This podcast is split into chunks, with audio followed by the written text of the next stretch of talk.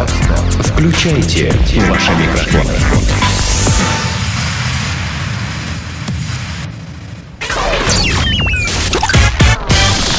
Денис Красин, Таня Нестерова, Алексей Акопов.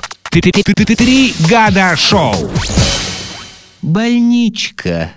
Друзья, это снова «Три Гада Шоу», с вами Красин, Акопов, Нестерова. Без ржаки не можем, потому что уже сейчас привести себя в порядок для того, чтобы начать запись, тяжеловато, прямо скажем. А когда вы услышите первую новость в этом выпуске, вы просто подофигеете, как и мы. Поэтому мы решили эту новость запихнуть в рубрику «Больничка» ни много ни мало. Потому что больничка. Потому что больничка, потому что никак не планета Капец, никак не какая-то другая, не трешак. Дело в том, что Русская Православная Церковь, в дальнейшем именуемая РПЦ, болеет душой. За всех. За здоровое общество. За здоровое общество, за всех вообще на свете. В общем, РПЦ настаивает на исключении персонажей языческой мифологии из программ празднования Дня ВМФ, который отмечался в России в последнее воскресенье июля. Ну, отмечался... 28-го. Да, но в этом году. Он всегда отмечается в последнее воскресенье июля. Просто, почему я говорю в последний раз, потому что, а вот с такими раскладами, может быть, в следующем году уже и не будет. Значит, в первую очередь, недовольство духовенства вызывает бог морской стихии Нептун.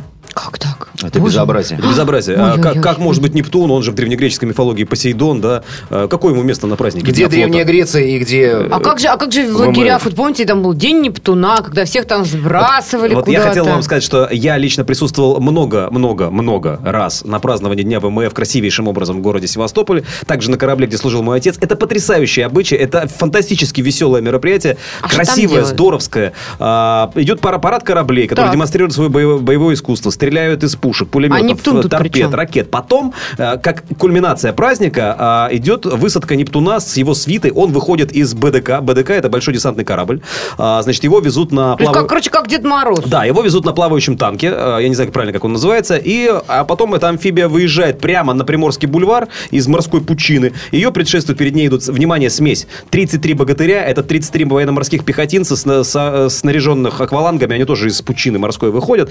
А за ними уже на этом плавающем БТРе выходит уже Нептун, а у Нептуна в свите русалки, черти, ну и прочая нечисть. Многие могли бы поинтересоваться, в чем причина, в чем природа такой коммунальной галлюцинации, да, в виде Нептуна. А все очень просто, все дело в правильном чередовании сухого и крепленного вин, которые продаются здесь же недалеко по 10-20 рублей за стаканчик. Да, причем не путать... Ты понимаешь, Акопов, сейчас что ты сделал? Сейчас все люди ломанутся в Севастополь. Почему нет? Я просто как опытный нарколог, потомственный нарколог, я бы даже сказал. Психиатр, потомственный психиатр.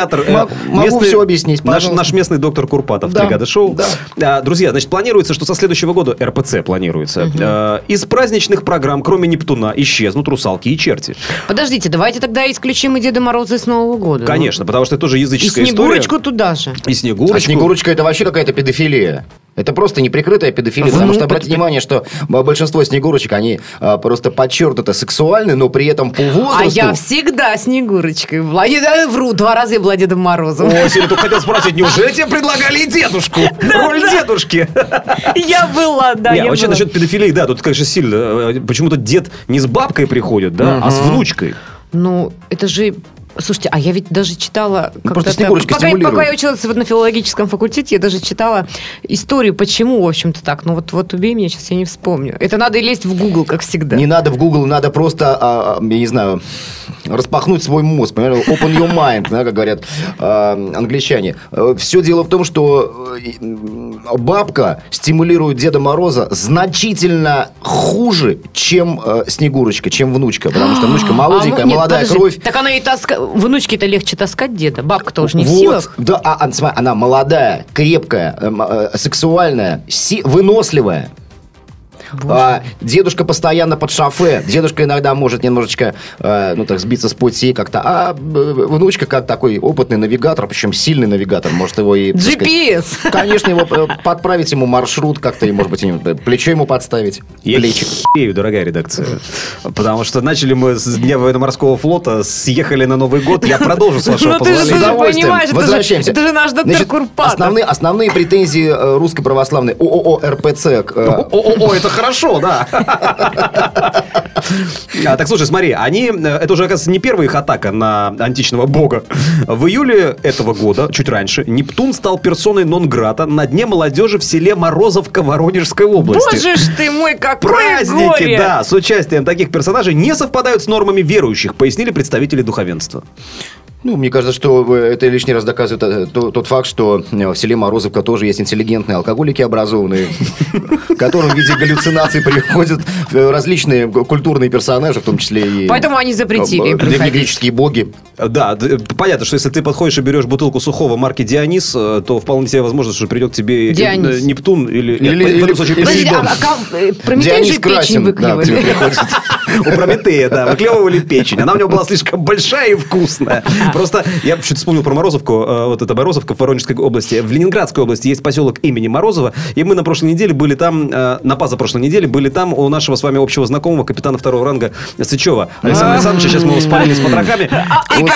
Александр, Александр, спасибо вам. Да, и когда мы с его дачи выдвинулись в поселок Морозова за, так сказать, дринчем, назовем это так, за добавкой, вот, на вечер первого дня пребывания, то мы увидели там картину, которую я думал, что уже не может быть вообще нигде и никак. Когда?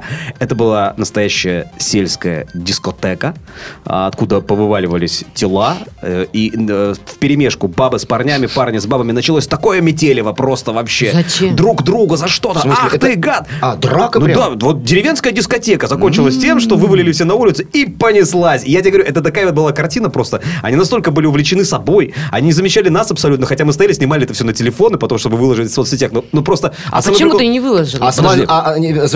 Закончилось, я надеюсь, как обычно в языческих русских поселениях. Сожжением. Нет, почему? Не сожжением, нет, свальным грехом. Свальным грехом, да. Примирение. Да, ну да, в каком-то смысле, да. Любовью. Да. Вот, ты знаешь, мы просто решили, честно скажу, склеить ласты по-рыхлому оттуда, от греха подальше, чтобы с нами тоже не начали совокупляться эти товарищи, понимаешь? Поэтому мы схиляли. Не надо меня! Да-да-да! Уберите! Да не подходите ко мне сзади!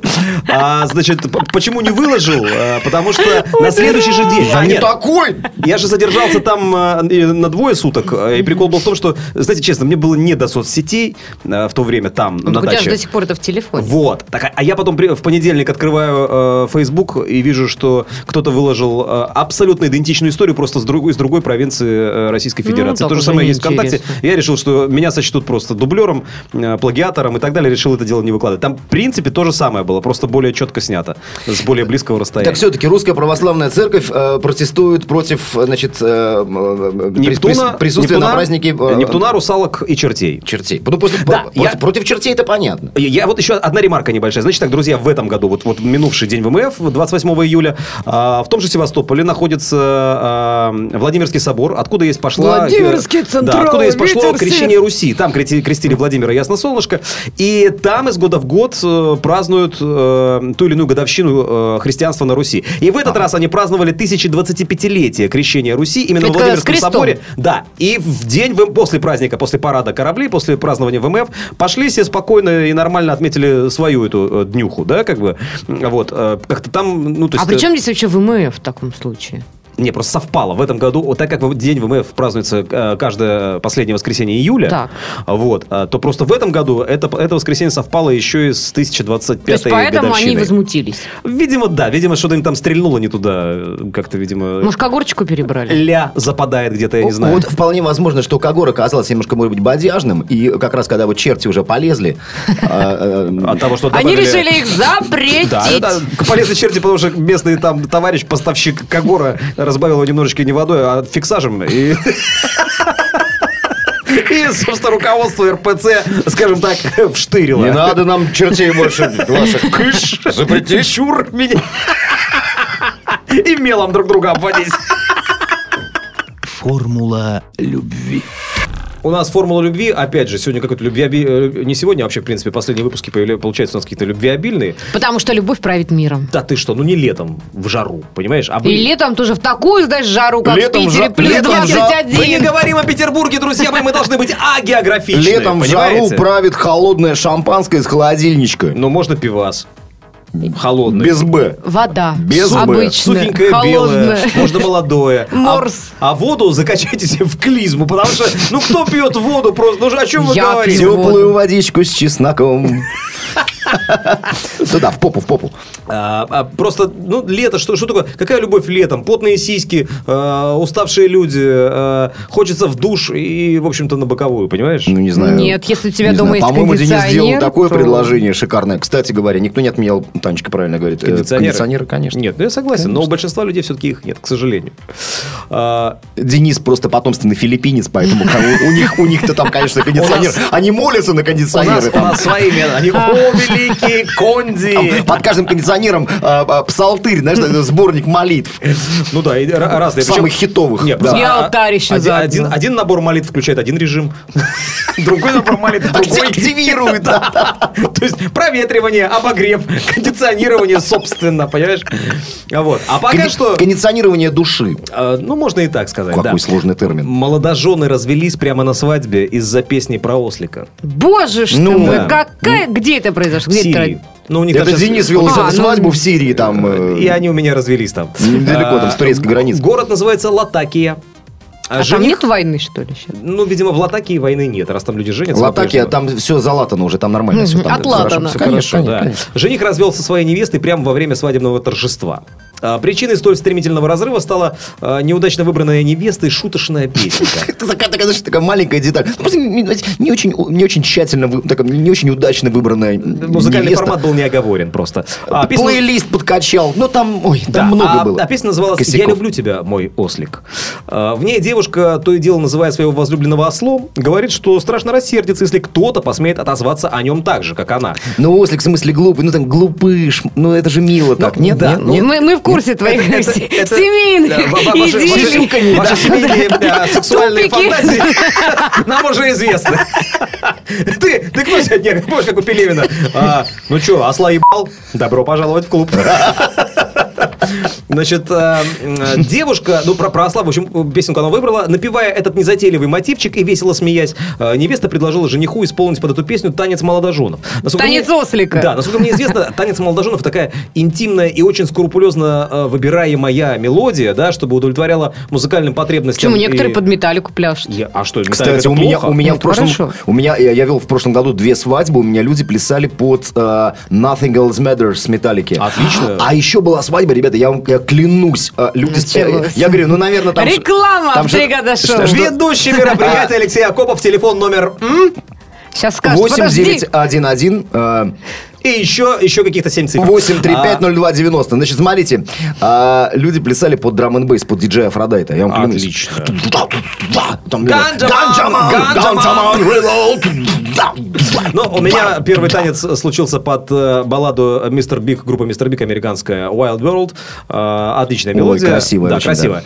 Да. Вот. Ну, в общем, здесь про осликов. Напевая этот незатейливый мотивчик и весело смеясь, похохатывая, я бы так сказал. Похихикивая. Да, похихикивая. Да. Видимо, там такая веселая была свадьба. Жанна Хабду просто. Невеста предложила жениху исполнить под эту песню танец молодоженов. Он не разделил ее радости и попросил диджея заткнуться и поставить более подходящую случаю мелодию.